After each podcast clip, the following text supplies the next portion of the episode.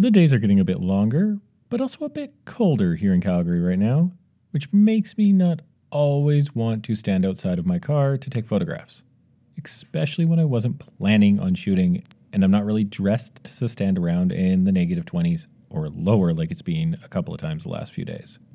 This means I need to find creative ways to take photos and also not give myself frostbite. And I can't be the only one in this position. So for today's episode, I thought we would talk about how to make the most of crafting fantastic imagery from inside your vehicle. Now, this isn't the most ideal way to shoot, but sometimes you've got to do what you've got to do to get that shot. So welcome to episode 53 of the Travel and Adventure Photography School Podcast. As always, I'm your host, Robert Massey. Thank you so much for being here, tuning in, and taking some time to improve your photography. This podcast is part of the educational arm of Robert Massey Photography, my adventure, portrait, and fine art photography firm in Calgary, Alberta. We focus on crafting amazing photos of people outdoors doing what they love. You can find us online at robertmasseyphotography.ca and on Instagram at robertmasseyphotography. Now, let's get on with the show. All right, so car shooting.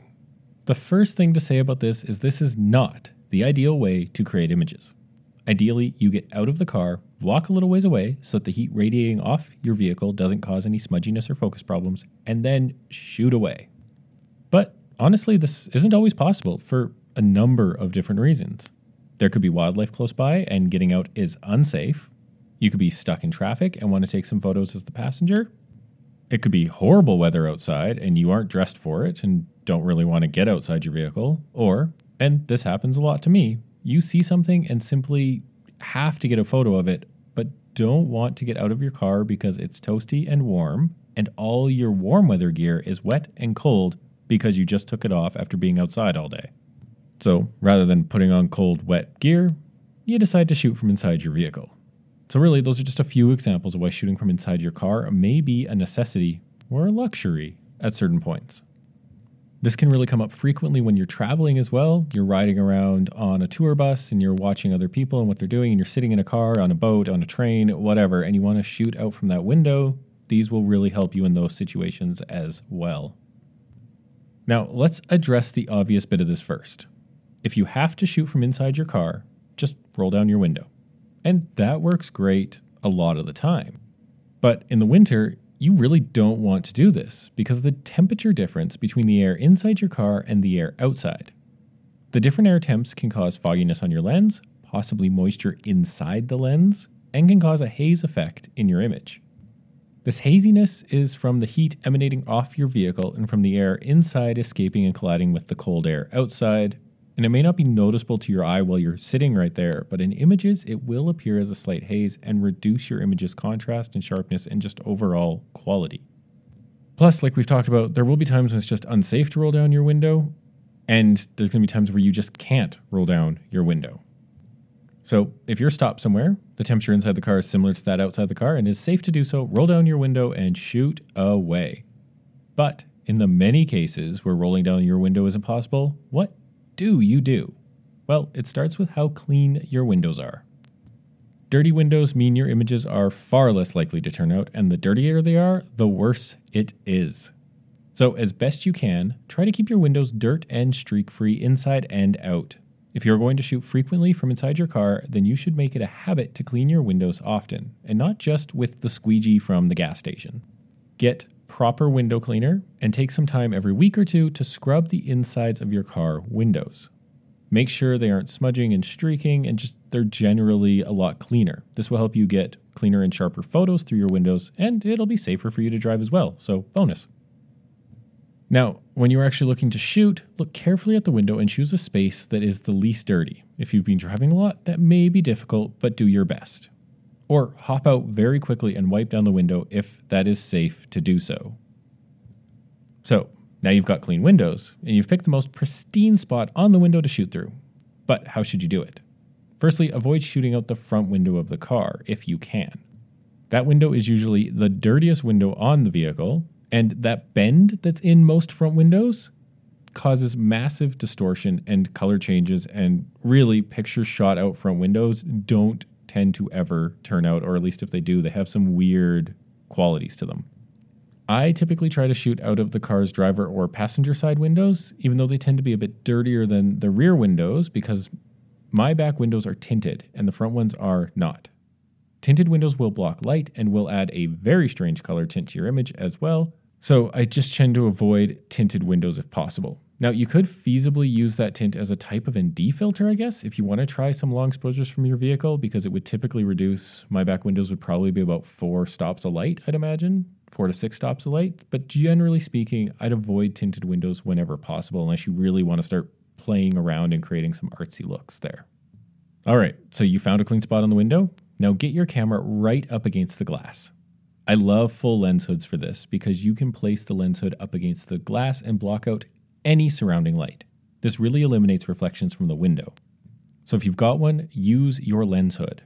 If not, get your lens as close to the window as possible to eliminate any reflections that may occur. Try not to bump the glass of the lens on the window though. I have definitely done that when shooting through the plexiglass at arenas and things like that, and it's not the greatest thing. You have to clean your lens and it just adds a whole new hassle. So avoid it if possible. I really didn't do this the first time I ever tried to shoot a time lapse through a window, and it went terribly.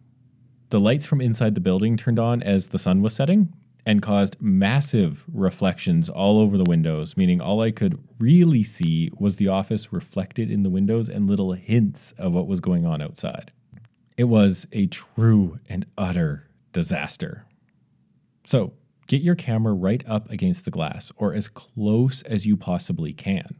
Sometimes this will mean changing your composition, but it's better to slightly alter your composition than have terrible reflections destroying a part of your image. Next up, try to keep your camera head on with the glass whenever possible. The more you move the lens at an angle to the glass, the more you will introduce distortions into the image caused by the window pane. So keep your lens pointing straight ahead into the glass to reduce the risks of distortion. And really, you're looking to work with the way that glass is bent and not have your camera working at weird angles against it, because that's just going to cause some weird things going on with your photos. And once again, it's going to limit the chances that image turns out. Now, you can also use a circular polarizer to cut down on some of those reflections that may happen in the glass. Now, typically you would use a circular polarizer to cut the reflection on glass so you could see someone inside a car or inside a house. But you can also use a circular polarizer to do the reverse and take photos from inside somewhere of the outside. Just use the polarizer just like you usually would, but remember that they typically reduce your light by about 2 stops. All right, next, just turn off your car. If it's possible, turn off the vehicle. If you're going to stay warm, do all that kind of stuff, just turn it off. This is great for the environment and for your gas usage or battery usage, which is great for your wallet. So bonus points there, but it will also help reduce shake in your images from the car running. And it's going to reduce heat waves that emit from the vehicles that can cause haze in your photos like we talked about earlier. So all around, if you can and it's safe to do so, shut that car off. All right, a few quick extra things to note about doing this. Firstly, most car windows have a slight tint to them. Mine have like a slightly green hue to them. Watch out for this during post-production. And also watch for dirt that needs to be removed in post. Secondly, don't expect your images to be as sharp when shooting through a window. You're adding an extra piece of glass that wasn't made to be optically excellent and work in conjunction with your lens. That's going to limit the image quality. Thirdly, shooting through a window may also lower your contrast and colors, so the images may not pop quite the way you are used to. And fourthly, don't shoot while driving. Pull over safely, find a legal place to park, and if there is wildlife on the side of the road, don't stop and photograph it, and don't get out of your car. Be smart, people. Roads can be very dangerous places, so if you need to shoot from your car, do it incredibly safely. And that's it. Following these tips should help you produce way better images from inside your vehicle. Of course, if you can do so safely and you want to, getting out of your car will still produce much better results. But these tips will help you out in a pinch when you want to shoot through a window. And remember these tips the next time you're on a tour bus or boat or train or even an airplane. Obviously, you can't open the windows on most of those, especially airplanes and trains, because these tips will certainly apply to those places as well. So remember them, store them away in your brain for the next time you can get into a vehicle and you can get out traveling somewhere. Now, thank you so much for tuning in today. If you want to see the whole show notes for the episode, you can find those online at robertmasseyphotography.ca/show notes. And come and give us a follow on Instagram at Robert Massey Photography and Travel Adventure Photo School. And while you're there, send me a message and let me know what you love about this podcast and what you want to learn about in the future. I love chatting with people about photography. I say this every episode, I know, but it's because I honestly believe it and I want you to send me messages and I want to chat about photography. So let's talk. Let me know what you want to learn about. All right, that's it. Thanks for tuning in today. Now get out there and go and create some fantastic new images. If you want to share them with me, drop me a line. Let's adventure. Bye for now.